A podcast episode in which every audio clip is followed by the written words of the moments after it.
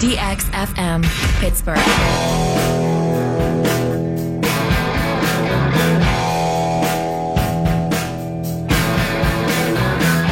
I'm putting this in question form and not predicting anything, so don't get your knickers in a twist. Question number one Is this the most unlikable team in Steelers history?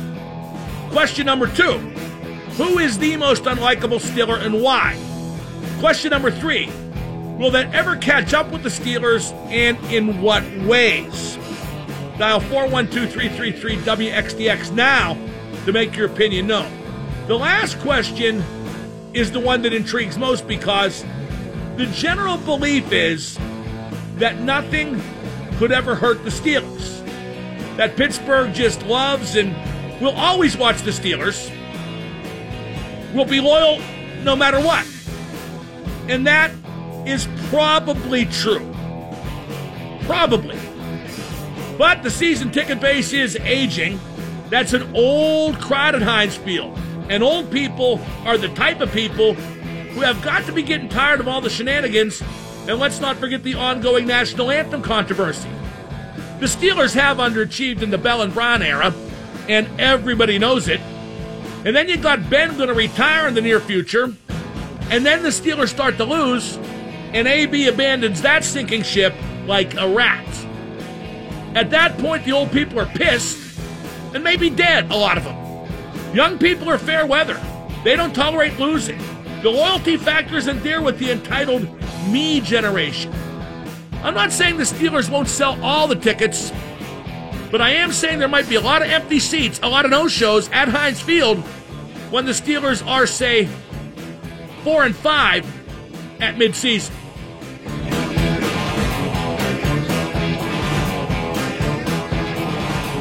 Let's say three and five, because it's exactly in the middle of the season.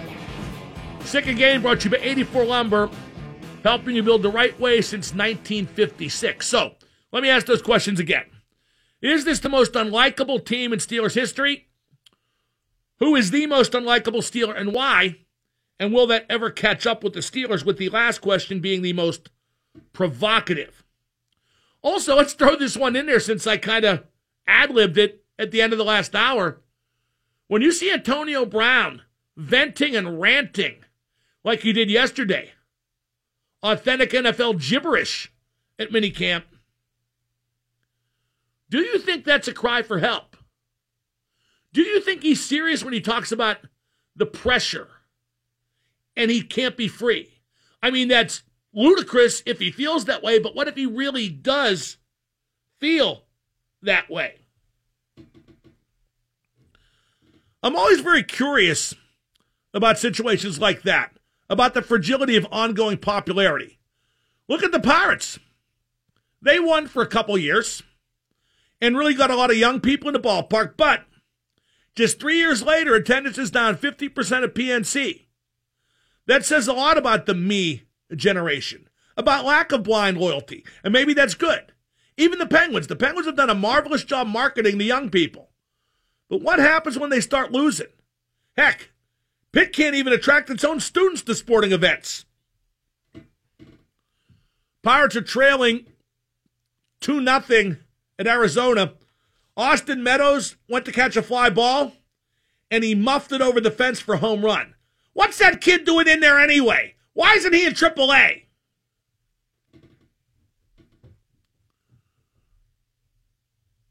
Did I mention Sick Again was brought to you by 84 Lumber? If not, well, now you know it is. Breaking news a traffic stop on a truck with 75 pounds of pot inside led state, local, and federal authorities to search apartments in Pittsburgh and Cranberry where they seized guns and nearly a quarter million dollars worth of concentrated shatter which is a powerful marijuana extract. Ain't that America? Just when pot's about to be legal, they find a version of it that I assume isn't legal. Well, reach for comment, the Rolling Stones said,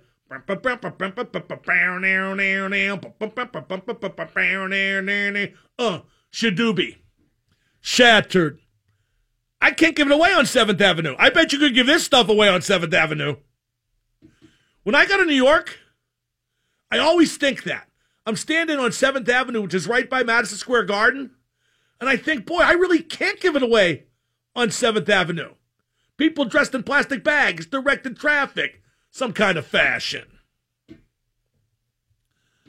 Let's go to Mike in Mars. Mike, you're on with the Super Genius. Hey, Mark, how you doing? Terrific.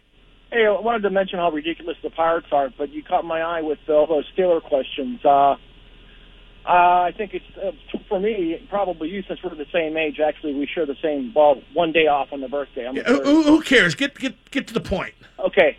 Uh, yeah, they're the most hated team for me. I can't stand them. I, I really can't stand them. I mean, I don't like Mike Tomlin, but I know you don't want to go there. Um, and as far as and Antonio Brown, I think this is a cry from help because I think he's just run out of entertaining himself. He's just bored with even that.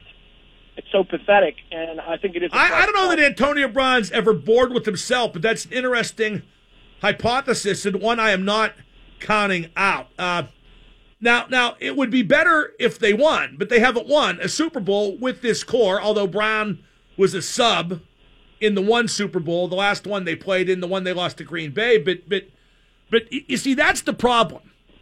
If they were winning Super Bowls, it would be cutesy, it would be eccentric.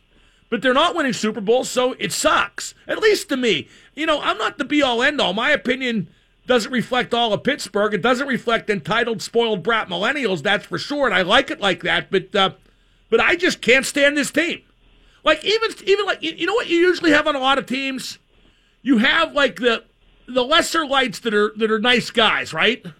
Right. Meanwhile, Vince Williams is the biggest douche out there, and he's barely on the team. Certainly, barely on the depth chart. But Mark, when you look at the team, when you look at these individuals like Bell and AB, and then you look at a play like that Jesse James played where you have so much time left for two plays, and the coach isn't even huddling with the coach. well, you see that that's a, I don't. You see, you just want to criticize Tom, and I'm not going to get into that. They just can't. They just can't beat the Patriots. That's all. Here's a prediction: the Steelers, and I hate to say this, in the Ben era, their time will come and go, and they never will have eliminated the Patriots in a playoff game. And it pains me to predict that for Ben's sake.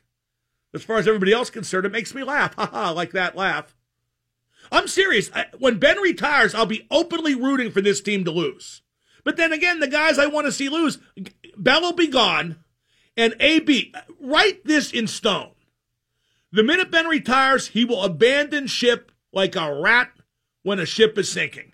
He'll do his damnedest to get somewhere else and not have to catch balls from Landry Jones or Mason Rudolph because he will see that as beneath him. You know how I know he'll see that as beneath him? Because when those guys were the only ones throwing balls at OTAs, he did not show up.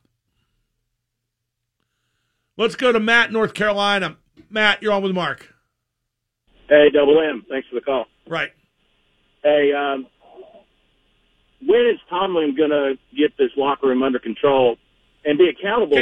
He's not going to, and there won't be accountability. So, what's your next question? Well, I mean, uh, as far as I'm concerned, yeah, but this wasn't the question. Goodbye, goodbye, goodbye. This wasn't the question I asked. This isn't a chance for you to vent about Tomlin, who has a lot of flaws, but his winning percentage is not to be argued with. Although I don't think he's the kind of coach that gets a team over the top, as evidenced by the fact that he did at one point, but hasn't since, and the culture has changed for the worse drastically since then. A part of that's who's in the locker room and who isn't. When Farrior was there, when Polamalu was there, when Keisel was there, when Miller was there, when Hoke was there, it was different. And I know what you're thinking. You named all the white guys. You're a racist. Well, Troy's not white. Farrior wasn't white. Larry Foote's part of that group, too. Like, I have a hard time going through the Steeler lineup and finding guys I like. And, and you know what? I guess that doesn't matter. But it matters to me. And I have the microphone and you don't. Okay, like I'll give you an example. And here's something weird. Let's go through the offensive line. I had DeCastro on the show once. He was a dink. So I don't like him. And I've heard him act like a dink to the media otherwise, too. I think Villanueva is a phony. Everybody loves Ramon Foster, me too. I used to hate Pouncey and Gilbert because they you know, were social media butterflies and had their priorities twisted. But those guys really double crossed me. Oh, Pouncey with the Hernandez hat, the free Hernandez hat. Those two guys really double crossed me. You know how? They grew up. Who would have thought? So I do like those two guys. So that's three out of four offensive linemen I like. Don't like Bell. Do like Ben. The tight ends, I've had no dealing with any of them whatsoever. So we'll just call that a. a, a I mean, I, I I've never even. I close my eyes. I can't picture them talking or saying something. Uh, AB's a dink. Juju's a dink. The new kid, the rookie, I've never heard him say a word. I'm going to assume he's a dink. Okay, defensive line. Cam Heyward, Stephon Tuitt, Javon Hargrave, the, the best guys. That is the position on the Steelers where you have the best depth of nice guys. Uh, Bince, a circus clown. Bud Dupree doesn't seem like a bad guy, just stinks. Uh, TJ Watt seems like an okay guy. Oh, that's because he's white, fat ass. No, you're wrong, because Tyler Matakevich seems a bit full of himself for somebody who can't play a lick. Uh, the new guys, Bostic and Burnett, I'll, I'll wait. Uh, Sean Davis and Artie Burns seem okay. I really respect what Artie Burns had to say about the national anthem controversy. I know the Steelers would just as soon their guys don't say anything about that, but Artie did, and he said the right things. Mike Mitchell, gone, thank God, hated him. Who's the kicker? Who cares? He's only the kicker. So, so, so there. Uh, I know the kicker's Boswell. Uh, so it's just, I just, there's a few guys to like, but there's really not that many, right? I do miss like Keisel and Farrior and Foote and those guys. What a great group that was. And it won. It got over the top, which was not coincidence. And like I've been saying all week on the show, well, all day yesterday after Antonio Brown's bizarre rant. And that's, I, I want my questions answered. Is this the least likable Steeler team ever? Who's the least likable Steeler? Will that cause them trouble in terms of fan interest in the long run? Will it ever catch up with them? And do you think AB uh, needs psychiatric help? Was yesterday a call for that psychiatric help? And I don't think you can dismiss that possibility. But like I said yesterday, I used to think Bettis and Ward had big egos and put themselves ahead of the team. After L. Bell and A. Brown, wow. I'm not going to say I was wrong about Jerome and Hines, but by comparison, those two guys knew how to self promote, but they never damaged the team because of it. They knew where to draw the line, and I'm not so sure these two guys do. We got Dylan and Justin on hold. We'll get to them in a moment. I'm Mark Madden, 1059. And now the super genius, Mark Madden. Mark Madden. It is. A double N, big fan. I think there's a better chance of me and Selena Gomez being parents to triplets. The X at 1059. Uh, Kenny, I, I assume this is Kenny from Turtle Creek. Kenneth Melvin tweets, I'm going to commit suicide. Thanks for pushing me over the edge. So if anybody knows Kenny, uh, please find him some help. I don't know if he's kidding or not kidding or whatever, but uh, I'm wording this very carefully. Uh, I put on my show who I want to put on my show. Period. So, but uh, Kenny, we hope you're kidding. If you're not, get some help. If you, if anybody knows Kenny, please uh, make sure he doesn't do himself harm. 412 333 9939 is the number to call. Let's go to Dylan in Smithton. Dylan, you're on the Mark Madden Show. How you doing, Mark? Good. Uh, I just want to talk about Bell and his holdout. Uh, I think he could. He's helping the team and hurting the team at the same time, but the distraction. Oh no! It's is, first off, it's not a holdout. He is not under contract, and so is not beholden to the Steelers in any way, shape, or form. right. I just think that he is uh, a distraction, but he's How's also he a distraction if like he's Jay. not there? A distraction is when he says something stupid or when AB said something stupid. I have no problem with him staying away. I just don't. He's not beholden to be there. He's not under contract. He's just the other players are being asked about him every every day. It's something for them to think about, and they're reaching out to him. So You, you know, yesterday when yesterday when AB talked about Lev Bell, nobody asked him about Lev Bell. He just volunteered. They said, "You guys are asking me about Lev Bell every day." Well, yesterday they didn't, but he still he uh, made that a topic. Everything's about AB. You know Why, why is that? What's wrong with that kid? Why is, is that your kid that's crying? Yeah, he's screaming. What's the matter with him? He matter wants with to him? talk to you, man. What's the matter with him? He wants the phone. He wants to talk to you. Put him on. Here, you want to talk to Mark Madden? Say hi. Hi, how you Say hi, doing? Mark Madden. Say hi. Hi. It's Mark Madden you're talking to. Say hi. Hi. Okay, forget it. That's get back on, buddy. He's, he's at a loss for words, man. Yeah, I got the kid to shut up. You should be thanking me. I am. Thank you, Mark. Thank you for the call. Let's go to Justin in the car. Justin, you're on with Double M. Mark, how's it going? Terrific. Hey, good. Uh, I got two two questions for you today. First question is about the uh, the Steelers here. Now, I know you you cover the Steelers a lot, and uh, big Pittsburgh fan, big Steelers guy. But hey, I just got to disagree on how you uh, you talk about these Steelers. Okay. It's just it, you know it, it it it it's not good to turn on 105.9 and just hear all this bad mouth and and, and bull crap talking. though. It's not, it's not bull crap. There's all first off, there's all kinds of other stations if you consider those options. But but you know, 13 and three says a lot, Mark. Yeah, it says they weren't good enough to beat New England. Again, that they weren't good enough to beat Jacksonville in one of two tries. That they weren't good enough to get to the Super Bowl. Now, if we have changed our expectations here in Pittsburgh, and meaningless regular season falderall suddenly means something, somebody should let me know that. But I, I thought there was a higher standard here. Then again, I thought the team used to be run with the higher standard and have players who behaved and talked and conducted themselves in a higher standard. But but that clearly is dead as well. All right. Well, well, one more thing, Mark. Um, no, I just got a quick question. How how how was it being uh, manhandled by Tank Abbott? Uh, I got three thousand dollars extra for it. We rehearsed it. It was light as a feather.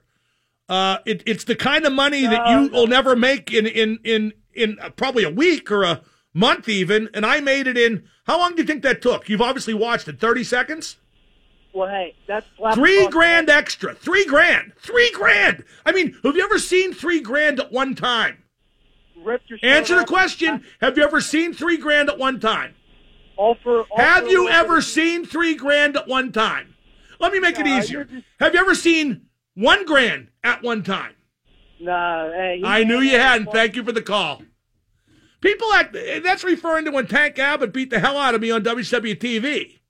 Like that embarrassed me. I was part of a major wrestling angle on national TV. That was living the dream. Now I know people like that schmuck. I mean, you know, he's married to an ugly woman. His kids, the daughter's pregnant, doesn't know the father is. The the kids, you know, given you know cocaine. You know, you know. I think Shatter Shadoobie. So you know, people hate me, but don't forget, hatred ain't nothing but love disguised by jealousy. And for whatever reason, I'm number one in my time slot again. It is great coming out here knowing I could treat anybody I want to like crap, and I'm still going to win every time. Up next, we talk hockey with Mike Rupp, 1059. I'd be calling you right now. He's brittle. He's a mind. He's not an R. He's a brain. He's not a body. The X at 1059. Double M on the X, having trouble getting a hold of Mike Rupp. Let's face it, we all knew the show would go to excrement once hockey ended and until Steelers training camp started. I thought minicamp would give us a bit of a reprieve, especially yesterday when AB went on that unhinged rant about, oh, poor, poor, pitiful me. The pressure, I don't feel free. Na, na, na, na, na, na, na, na, na. I feel free. I feel dun dun dun dun dun dun dun dun dun ba ba ba da ba. I have a reference for everything anybody says, be it in music or movies. I will come up with something contrived and boring.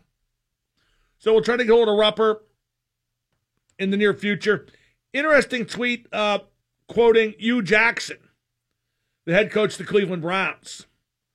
He says the Browns are already studying the Pittsburgh Steelers, their opponent in the opener. Interesting. The Browns have a good offensive line, a good linebacking core, good weapons. I'm telling you, that first game, that opener at Cleveland, is going to be a lot trickier for the Steelers than you would think at a glance. Here's a quote now from Camp. Keith Butler says, We got to stop the freaking run. Yeah, uh, I don't know if you're going to do that with Bince and Dirty Red at inside linebacker. I don't know if you're going to do that playing seven DBs and God knows how many safeties, trying to cover up for the lack of inside backers. I don't know. And when a team says it can't stop the run, and that's the thing that has to be addressed in a passing league, you wouldn't think that's damaging, but it sure was when Leonard Fournette ran over Pittsburgh and made guys like poor Bince into roadkill. Not once, but in two games last year. Uh, one of the weirdest stories, and, and no news is broken today. It looks like they're trying to keep a pretty tight lid on it. Is the story coming out of Ottawa, where Erik Karlsson's wife, who is super hot, says that Mike Hoffman's girlfriend has been harassing her, cyber bullying her, and stalking her online, and wished death upon her unborn child, which uh, was tragically stillborn. And after that, Hoffman's girlfriend said online the baby never had a chance because uh, Mrs. Karlsson was popping pain pills during pregnancy. Now, I don't know when uh, Erik Karlsson's wife suspected that Hoffman's girlfriend was up to this, but they traced the IP address to a computer located in Hoffman's home. Like I said, Mrs. Karlsson is super hot. And uh, Hoffman's girlfriend, not his wife, but his girlfriend, well, she looks like the kind of woman that would do this. I hate the stereotype, but there's just a touch of evil about her in her photos. So, uh, Karlsson was always going to get traded anyway this offseason, but I don't know where Hoffman's career goes from here. He's a decent player, not great, but an okay winger. If you were the Senators, would you want Hoffman to continue playing for you even while he's the significant other of this nut job? If you were another team, would you want to bring Hoffman in knowing that the girlfriend comes with him? I said earlier, and I repeat now, I think Hoffman has to dump this girl. If he wants his hockey career to continue unfettered, Mike Hoffman has to dump this nutcase because I don't think there's any getting past what this girl has done. I don't think it's something you could easily put in the rearview mirror.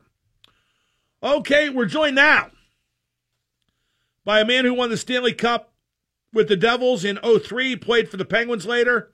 You can now see him on the NHL Network. He is Mike Rupp. Rupper, the Caps are having a good time with the Stanley Cup, and I'm curious, how much fun did you and the New Jersey Devils have with the Cup back in 2003? Uh, no one will ever know because there's no social media back then. That's the good thing about being a dinosaur. We don't have Twitter and all that stuff to get everything around. But uh, hey, man, these guys are these guys are having a blast. Uh, you know, the the cup is kind of the key to anything, and uh, wherever you're at, you, can get in. Uh, you can do whatever you want to do with that Stanley Cup, and they're having a blast there. I just, you know, I think back. I mean, I was you know, I was a rookie, so I, I got to experience some of it. But then, you know, the veteran guys would take it off, and you wouldn't see it for a few days. So who knows what kind of escapades they went on then. Now, where did you guys go to celebrate? Because your home rink was in the middle of nowhere. Newark is not a great option. I'm assuming you guys had to go into Manhattan, right? Well, you know, for the parade, it was funny because that was a big reason why the the team wanted to go to to Newark. Is it, New Jersey was more it didn't have a it didn't have a city. The Devils didn't have a, a city. We're at the Meadowlands. We're on the swamp.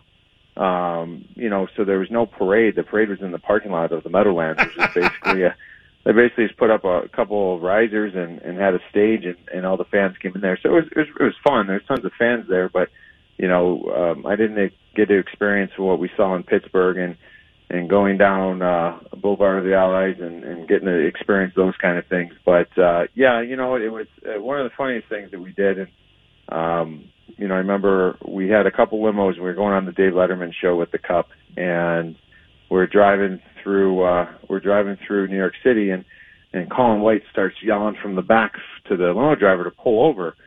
And I don't know where where we are in the city. I'm a young kid, and we end up all of us start piling out of the the limo. We all have our jerseys on because we're going to the Letterman show, and we go up on the steps of MSG with the Stanley Cup, and uh, we start just acting like idiots on the step and steps of MSG, and all the all the Ranger fans started yelling at us. Just people passing by, everyday New Yorkers that know exactly what we're doing. And I remember some of the boys were were yelling and we're yelling at this is the closest thing you're ever going to get to Stanley Cup, you know, whatever. And so, it, yeah, it's fun, man. It's it's you, you get bragging rights and, and you got to milk it for everything it's worth. Now, how did the Caps beat Vegas? What was the key to their victory? Because it seemed like Washington did a really good job in the neutral zone and kind of denied Vegas their speed. Is that accurate? That's very accurate. They, you know what? The, the one thing I will say, and this is not take anything away from the Caps because they just got better every round. Um, Vegas didn't look like Vegas, so is part of that to do with their inexperience and did they finally get to the end of their rope? I think it maybe had a little bit to do with that, but I think a lot of the ways that you started noticing uh, as the series went on, Washington was they were physical, they were fast, they were getting in there and pressuring them, but they were kind of picking and choosing their spots. They were going to be physical and fast in the defensive zone and the neutral zone. As far as getting in there on the forecheck, they were okay with sending one guy in, just try to smoke the puck out, get it get it to go to one side, and they're kind of sitting back. And I think Vegas, I think the mo which Vegas has been all year is how fast this team is. They're quick, quick, quick. You got to play quick against them, which is true, but it also that would allow them to use their speed to to create in, in the neutral zone. So I thought that they did a good job of you know defensively just cutting that ice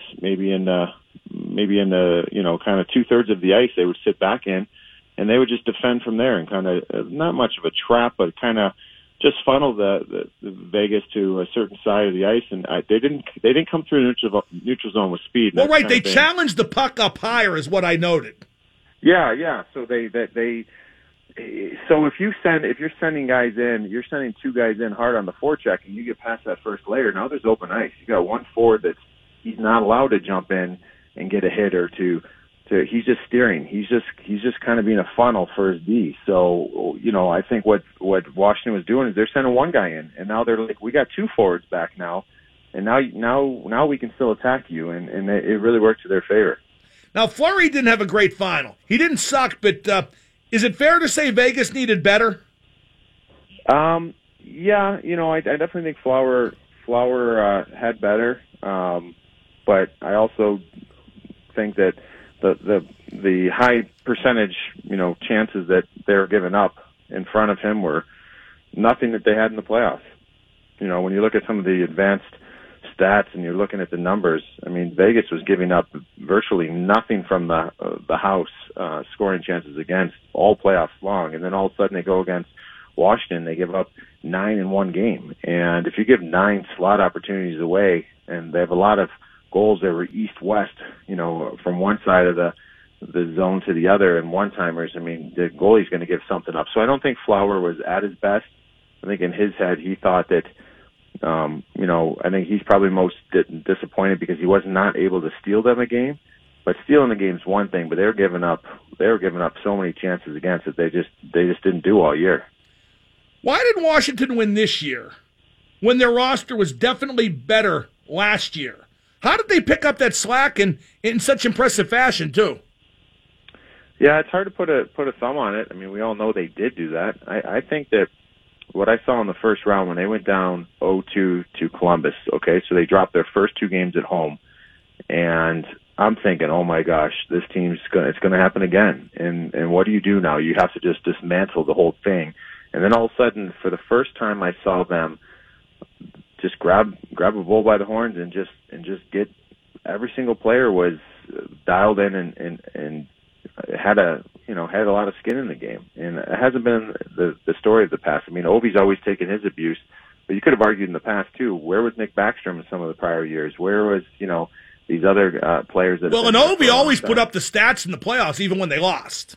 Yeah, he did. His numbers have always been good, but you know the the biggest thing for me when you're looking at it here is let's look at let's look at compare it to the Pens in 16. Okay, we know about the HBK line, which was huge. We know about Sid winning the Conn Smythe. Um, but I would even say during that playoff run, you didn't have everybody at their best. You know, you had a, a great line in HBK. And you had Sid, who won the Conn Smythe, and then you got some some solid goaltending. And uh, you know, after that, um, that's generally how we how we see teams win. Well, this year you're looking at this Washington team. Every role player was out of this world. I mean, uh, you, Devante Smith, Pelly, Lars Eller. I mean, uh, you can go on and on with the, the their list of role player guys. They're out playing Jonathan Marchessault, William Karlsson, and all those guys on the other team. So, and the difference is, all of Washington's top guys were doing the doing everything they needed to do as well. So it was really, um, uh, it was really lopsided in the way that the players were contributing to their teams. We're talking to Mike Rupp of the NHL Network, brought to you by Auto Palace Porsche. Um, where does this put Ovi now among the all-time greats? Is he top ten, and is he yet in a class with Sidney Crosby? You know what? I, I I would let me take the second one first. Uh, no, I don't think he's in the class of Sid, um, but I think now you can start calling him great. Uh, maybe some people were hesitant on doing that. I don't I don't agree with that, but now you can get that kind of out of the out of the equation. He's great. I think that even though I don't agree with it, um, I would consider Ovi probably in top 15 before this. Uh, some people would probably consider him 25, 30 of all time. And I think now that he's got his championship, I think he jumps up there in top 10. I mean, I, I think you have to. I think his numbers that he that he brings, and now we got his title. Um, hey, listen, I don't know way, the way this summer is going to go, but if there's any early indication right now, this guy might be 30 pounds overweight next year. So I don't know how much of a repeat he could be considered. now, uh, now let's stay with that, Rupper. Can the Caps repeat? Uh, I don't see it.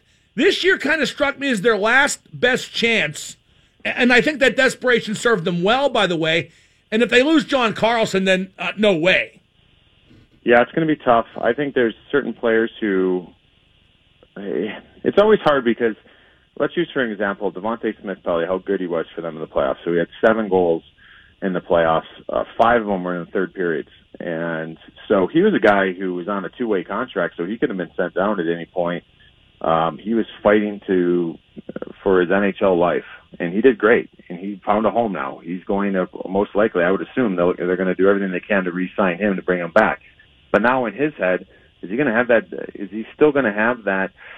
That you know that kind of lunch pail attitude because now he's going to get his one way contract. He's going to get paid well and, and all that stuff. John Carlson's another one. Uh, are they going to be able to pay and are willing to pay John Carlson what teams like New Jersey Devils would love to offer him? I, I don't know. I don't know if, if, if they lose him, that'd be very difficult. I also think, I think they, you know, I'm interested to see, I know that everyone's saying the right things right now, but um, I'm still interested to see what happens with Barry Trotz. I, I think Todd Reirden is that guy who's been waiting, and he's been more or less told that that's his job and in the future. But no one saw this coming with Barry Trotz winning the Stanley Cup. So I, I think there could be some definite changes there. Um, the core needs to still be the core. Kuznetsov is he's all world now. I, I expect him to be the same. But it's the hunger factor that you had a lot of guys trying to still – you know, Brett Connolly is a former first round pick from Tampa Bay Lightning.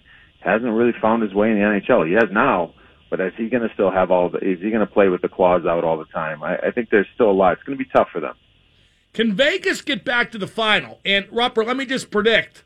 I think they'll have trouble making the playoffs next year. I just think that a team who does what they did with so many guys having career years is going to hit a wall. Yeah, I, I think that there'll be a team that will probably. I, I could still see them making it, but being a, one of the last teams getting in, the big year for me, I think they can maybe eke one more year out the way they are right now, and then it's decision time. After that, you're going to have contracts expiring, players' contracts coming up, where you know all these guys are coming in on somewhat similar deals, and they're all looking to make that big deal and you know get more ice time, get more opportunity, and they got that. Well, Vegas still right now and even into next year, they still don't have to pick who their guys are. But then uh, the following season, they're going to have to decide. All right, well, we're going to sign William Karlsson to this. Well, what does that mean to Reilly Smith? Or, you know, how is Reilly Smith going to take that when Karlsson gets his extension and he doesn't get it right now? Or what are you going to do with, with Alex Tuch? Alex Tuch's one you're going to have to get locked up.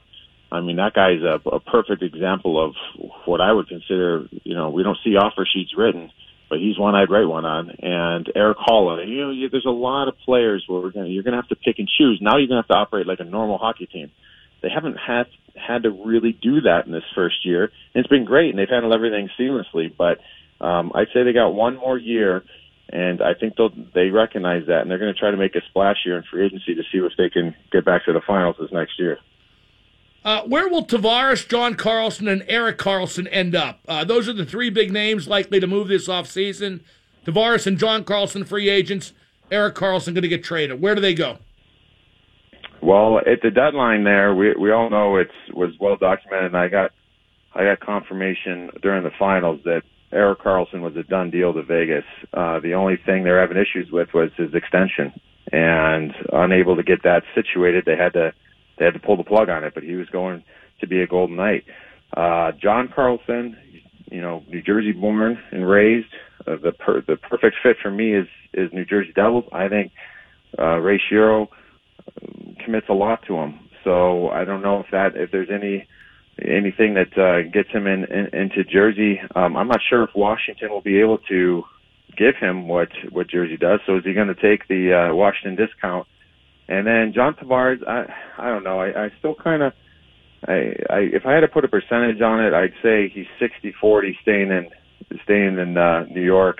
Um, I just don't think there's that many teams out there that a are a sexy enough pick for him, and B that are able to do that. I mean, he's going to get paid a lot of money, probably too much money for where he's at in his career.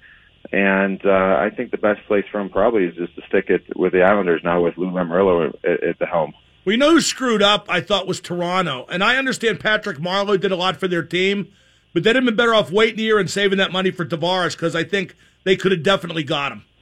Yeah, that's a great point. And then you know you look at now too. You look at Auston Matthews switching agents, and whose agent does he switch? He he goes and he gets Connor McDavid's agent. So you're telling me now with the same guy who did the 12.5 deal for Connor McDavid, he's not going to try to maximize Auston Matthews and and get every dime that that he's owed too. So Toronto's got some some tough decisions to be to be made, and that's a great point. Patrick Marleau, you know, it, it ended up being a great deal for them this past year but they still got years and a lot of money locked up for this guy who's, you know, was he 40, 40 years old. So, um, you know, they, it's going to be tough. This is where the rubber meets the road for some of these teams. You, you get, when you have players on entry level deals, you can kind of skate by looking okay. But now when those deals come up, that's where you got to operate like some of the other big dogs in the league. Rupper, great stuff. Thank you for today. Thank you for your great expertise and analysis all season, and I hope we do it next year. Thanks so much. Absolutely. Thanks, man. That's Mike Rupp. Uh, just love having that guy on. Just uh, he has a gift among ex players that they don't all. Weeks he has it too. They make the hockey talk accessible. Borky, you know, it's not all you know, coach speak or you know, press box speak. They just make the analysis so accessible I appreciate, and I know you guys do too. Up next, we'll talk to Bob McLaughlin and, uh, at 5 o'clock, one of my funniest segments ever, unless it sucks. 1059. And now, the super genius, Mark Madden. Just all kinds of loose women. Women in various states of moral decay. I wasn't kidding. The X at 1059.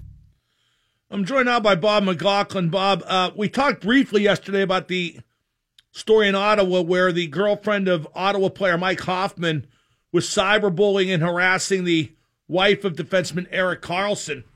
Uh, not much new news is broken, except it looks like she's guilty because it's been traced to an IP address in the Hoffman household. Uh, where does it go from here? I mean, Erik Karlsson was going to be traded anyway, but what's this do to Mike Hoffman's career? If you're the Ottawa Senators, do you still want Mike Hoffman? Or really, if you're any team for that matter, do you want this guy if he's still with that woman? Well, if I'm Mike Hoffman, you know, I am getting a team together right now of people who handle cases like this because he stands to lose a ton of money on this. Um, and like you just said, it certainly looks like it was her. Uh, from all the Canadian reports that I've read, it was sort of an open secret during this season that there was something going on, but some people, a lot of people didn't know the depths or to how bad it really was and some of the things that were Well, said. and I don't think it could be proven, or, or was proven rather, till recently. Correct, correct. And it's, well, it still hasn't been proven all the way. I mean, the quote from Well, Hoffman. either she did it or Mike Hoffman did it. yeah, and he says a 150% chance that it was not them. That's Canada. They use a scale of 200. Yeah, and well, I mean, it's not just girlfriend; it's fiance. So, a Well, he's if you got were some. him, wouldn't you dump her? Oh, if it, if it was her, yeah. How can you be with somebody that did that? Well, not only that, how can you ruin your career for the sake of somebody who did that? Yeah, and obviously I'm not in his you know shoes right now, but for somebody to go after, you know, somebody who just lost a kid. Now, now how did how did the Karlssons not go to management? You know, long ago to the Senators' uh, ownership. How could you just let this go on? Yeah, you don't. I guess at this point in the story right now, Mark, we don't know what they did or to what detail they did. Um, you know, we heard most of this yesterday. There's been nothing new today, so they're really keeping a lid on it. But I Well, think no, that, they've they've locked it down because the, the Hoffmans now are referring all inquiries to their criminal lawyer and not their agent. So Right. there you go. And well, that's him doing his due diligence. He has to find out. Uh, I mean, if there's proof that this came from his house or his IP address, or that anybody in his household had anything to do with it, he's got to cut ties with Why, that why wouldn't Erik Karlsson go to Mike Hoffman in no uncertain terms and say, look, this has to stop or I'm going to get you out of here? Because let's face it, Erik Karlsson's going to win any argument with any player on that team. Well, I don't know. He's halfway out the door, but you, you get my drift. Sure. He has a lot of stroke there, and he obviously let this go on. Well, we don't know that though. That's just it. When the details come out about this, we don't know how active or proactive, you know, Karlsson was in this. And of course, if you're Hoffman and you don't know about it or you don't believe it, you're just going to say it's not us. Hey, it's not us. We're not responsible for this. We don't know anything about it. But as the facts come out of it and they learn that they did, well, then there's that's got to be Hoffman's walking papers out of there too. Even if they lose Karlsson, Hoffman can't stay there. You don't want somebody like, well, unless it was all his wife. Let me qualify that by saying, unless it was his fiance and he had nothing to do with it, that's the only reason he stays there. Bob, real quick, can Washington win again next year? Yeah, they can. I think they. I don't think they will. I think it'll be too tough, too much competition out there, and they've got some big changes. Well, what if Carlson coming. goes, the defenseman, Then by no, free agency? no. If, If, he leaves, goes, if he if, leaves, you don't figure they have a chance. If he leaves, no, I do not think that they have a See, I, chance. I think they could win with Todd Reirden as the head coach if they had Carlson back, but I think that's the key. What about Washington? I'm on record as saying I think they'll have trouble making the playoffs next year. oh, the Golden Knights. yeah. Uh, Excuse me, Vegas, yeah. I think the Golden Knights do have a shot at making the playoffs, Mark, but nowhere near the run that they had this year. I mean, everything went well for them. and don't That- you think don't you think their playoff status will be in doubt late in the season? That they'll have to battle for it? Depends on what their off season is. They still got some money to spend. There's some big names out there that could really help them.